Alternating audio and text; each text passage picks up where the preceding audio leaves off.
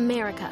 We are endowed by our Creator with certain unalienable rights life, liberty, and the pursuit of happiness.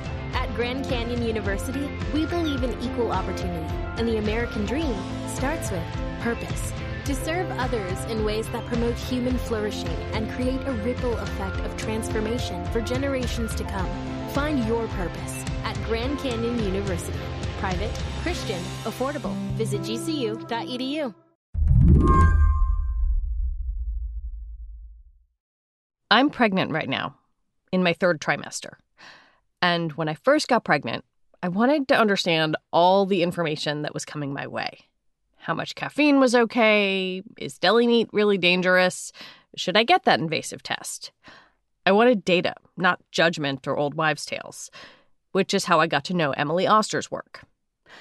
Oster is an economist at Brown University, and she made her name with two books, Expecting Better and Crib Sheet. They basically teach laypeople who are expecting kids or have them how to think like economists, to examine the underlying data, and then make the best, most informed decisions for their own families. And lately, Oster's been applying that same talent for interpreting data to COVID 19. The pandemic, in a weird way, is not entirely unlike having a newborn. It's scary, confusing, and there is so much information to sort through. I think it's fair to draw a parallel. I think an important difference is that when you are experiencing the chaos and fear of new parenting, there are often people around who can be like, hey, I've done this before and it's going to be okay. And let me help you. And like, I got through it. But with COVID, Emily points out, that doesn't exist. We're all stumbling around and we don't know how long that's going to last. And I think part of what is so hard here for many of us is the realization of like, I don't see the other side you know, I don't know what it is going to be like to have gotten through this. Whereas when you're a new parent and then you see the person with the four year old, you're like, okay, it's going to get there. And like the kid is going to walk and put on their own coat and poop in the potty. Like I'm getting there. And you know, here we don't know where we're where we're getting. And I think that's the piece that is probably much scarier about this than the new parenting experience. So Emily's been writing a lot. She's got a parenting newsletter and a new website that breaks down what we do and don't know about COVID 19. She's trying to give people as much data driven information as she can. Do you see similarities in the kinds of questions or even the way your audience is approaching you right now? It's interesting because I get people reaching out about very basic parenting things that have nothing to do with the pandemic, and then sort of simultaneously about questions about the pandemic. So I'll get these emails that are both like, I don't know which way my baby should sleep, and they won't sleep on their back, also, FYI, I really can't figure out what to do about my parents visiting. And the stakes feel higher. The stakes already feel high. And it's the same kind of fear. Like, if I don't make the right choice about how to protect my family, something really, really bad could happen. And so it's layering this kind of fear on top of all of these questions about how to make the right choices.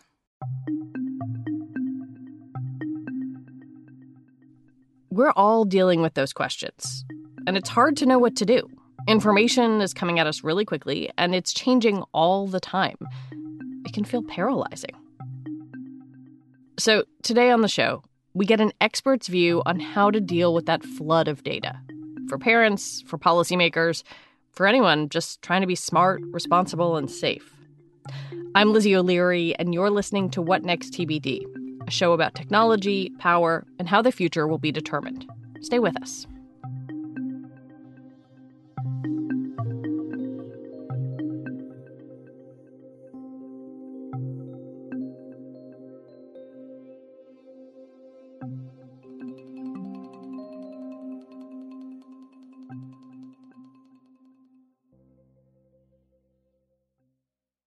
This episode is brought to you by Discover.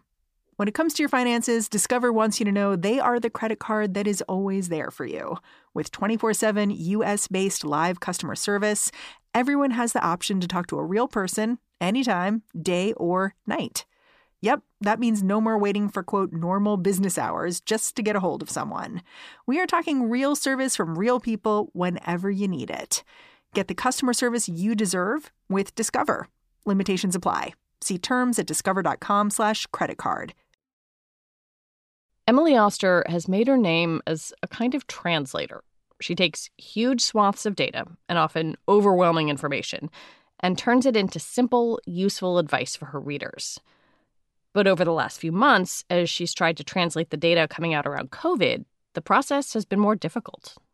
What's the difference between the kind of data you were looking at when you were writing your books or even when you're thinking about non COVID parenting advice and the kind of data you are asked to consider right now? I mean, there are many differences, but I think the biggest is just that the that the data that we're seeing now is not vetted and is very hard to get. So when I'm looking at data about pregnancy and parenting, it's not all perfect, but I can see what it is.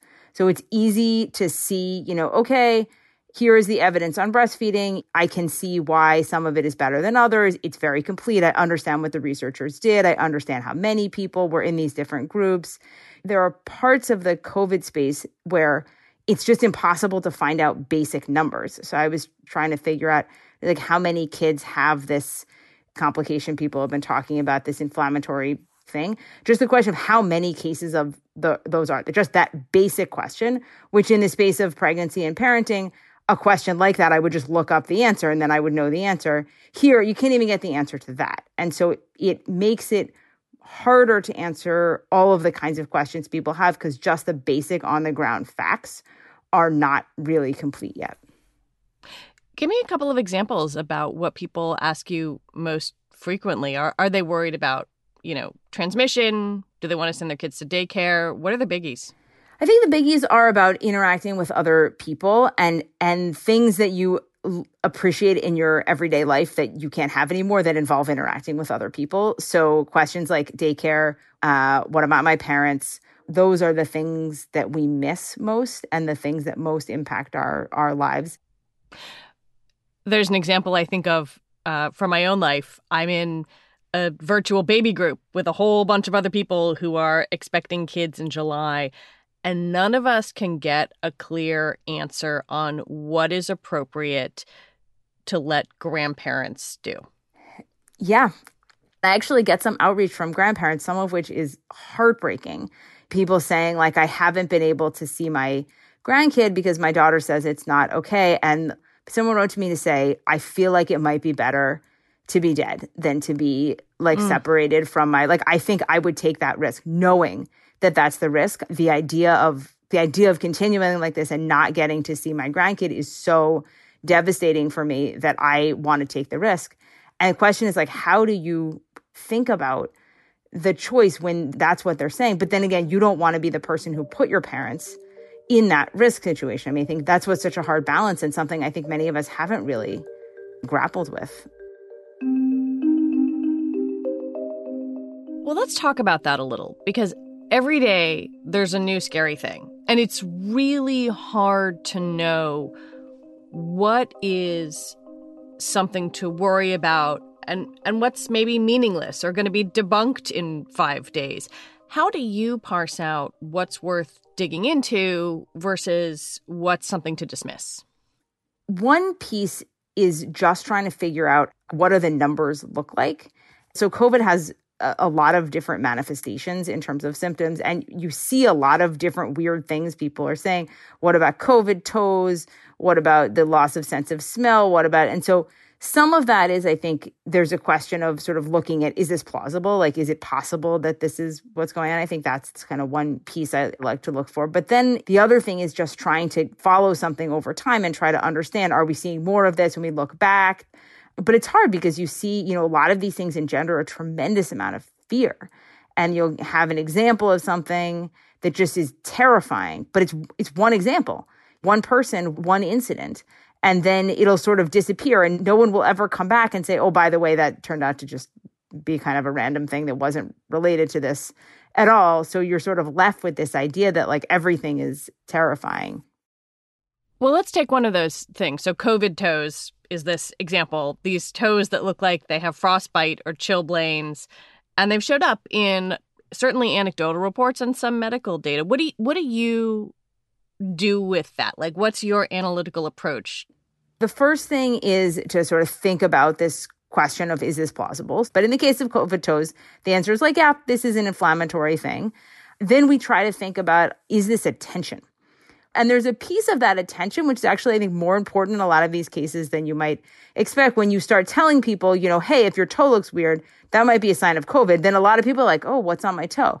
And a lot of people's toes look weird. My, my husband's toes look really weird. I don't think they look weird for this reason, but you know, there's like, th- there's a sort of availability bias, particularly when you're looking at these more mild symptoms. So, you know, we try to kind of look at whether it's plausible, think about is it really the case that we've seen more of this? You know, what's the base rate in the population? It's not something we talk about a lot. Maybe people have these all the time. So those are the kind of pieces of of that that we were talked about in that case. There are the weird symptoms like COVID toes, which can range from puzzling to scary. And then there's the terrifying stuff, like reports, rare but alarming for parents, of a serious inflammatory syndrome in kids that is similar to Kawasaki disease and that might be linked to COVID 19. I asked Emily what she's telling her readers about that. There are really sort of two pieces there that I'm trying to help people parse through. One is the question of, you know, are a lot of kids getting COVID? Is COVID really super dangerous for kids? And that is a question which is totally separate from this particular complication. The answer is all of the data that we have suggests that the majority of kids have mild or asymptomatic or moderate cases of this. And so I think it's really important to separate these two things. I think it's easy when you hear reports like this to then move to like, well, this means that every kid who gets this is like incredibly seriously ill. And that's, that's just really not true. Then the second piece is, you know, is this syndrome really linked to COVID or is this like an availability bias where, you know, kids are coming in with something we know happens to some kids anyway and we're attributing it to COVID. And so there, again, I think, you know, there's actually increasingly some pieces of data that suggest that at least some of these cases are COVID linked. And there are a lot of reasons to think that could be true. The Lancet just published something yesterday from one hospital in Italy showing that, you know, they saw many more cases. I mean, it's not a lot of cases, but they saw more cases that look like this in the COVID period than they would expect based on their earlier data. That kind of piece of data is very is very valuable. At the same time, like some of the information that's coming out of New York is probably way scarier than it should be because we're seeing numbers that sound like, you know, every day 50 more people are showing up with this, but that is very unlikely to be true because we're now messaging to people if your kid has a high fever, come into the ER, they might have this complication. But actually, kids have a high fever a lot uh, who do not have this. I think on top of that, it's probably pretty important for people to understand that this syndrome is, for the most part, very treatable.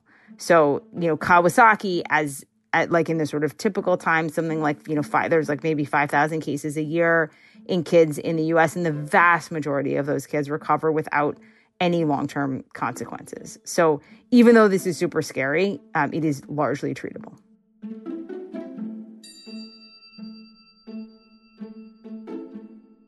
At the same time that Emily is researching and writing to help other parents navigate this outbreak, she has to make decisions for her own family.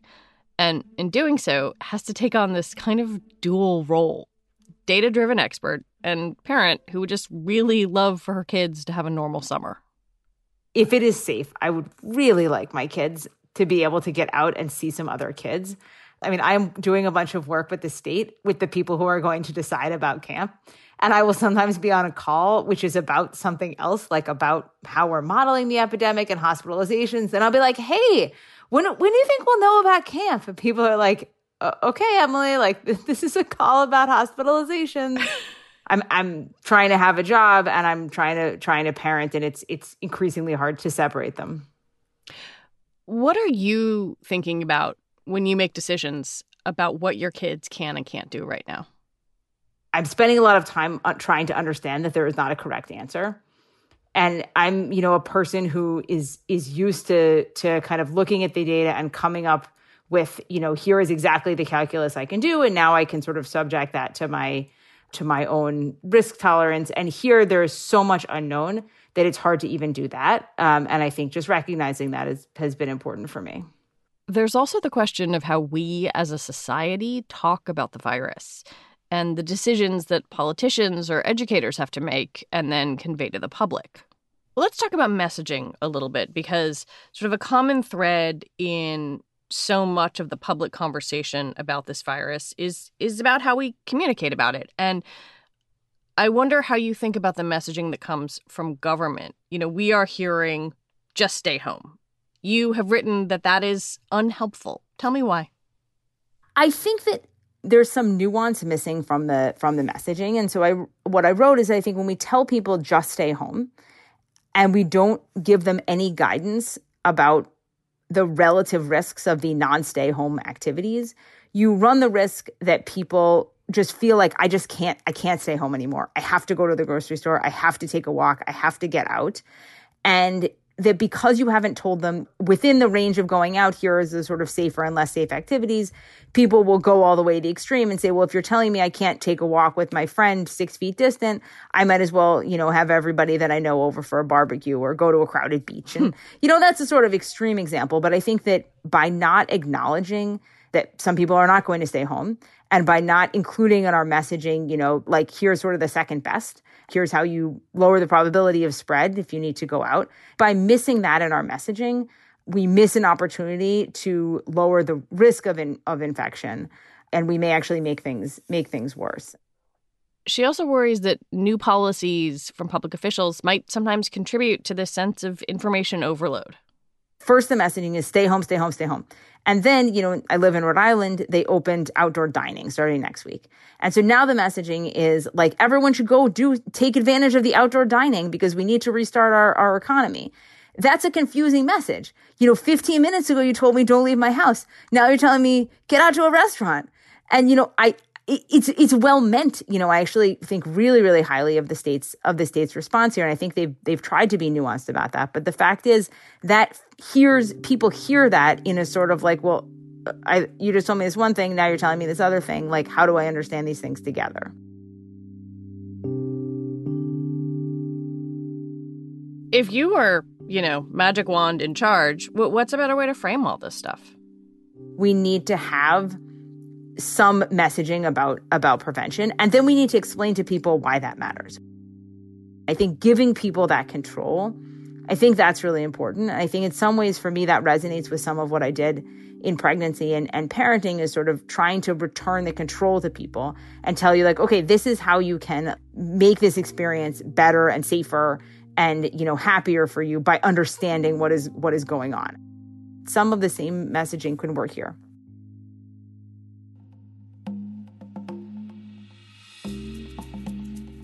Emily Oster, thank you. Thank you. Emily Oster is an economics professor at Brown University, and she's the co founder of the website COVID Explained. You can read her work there or at slate.com, which is reprinting some of the pieces from her site. That's our show for today. What Next TBD is produced by Ethan Brooks and hosted by me, Lizzie O'Leary, and is part of the larger What Next family. TBD is also part of Future Tense, a partnership of Slate, Arizona State University, and New America. Mary will be back on Monday. Thanks for listening. Talk to you next week.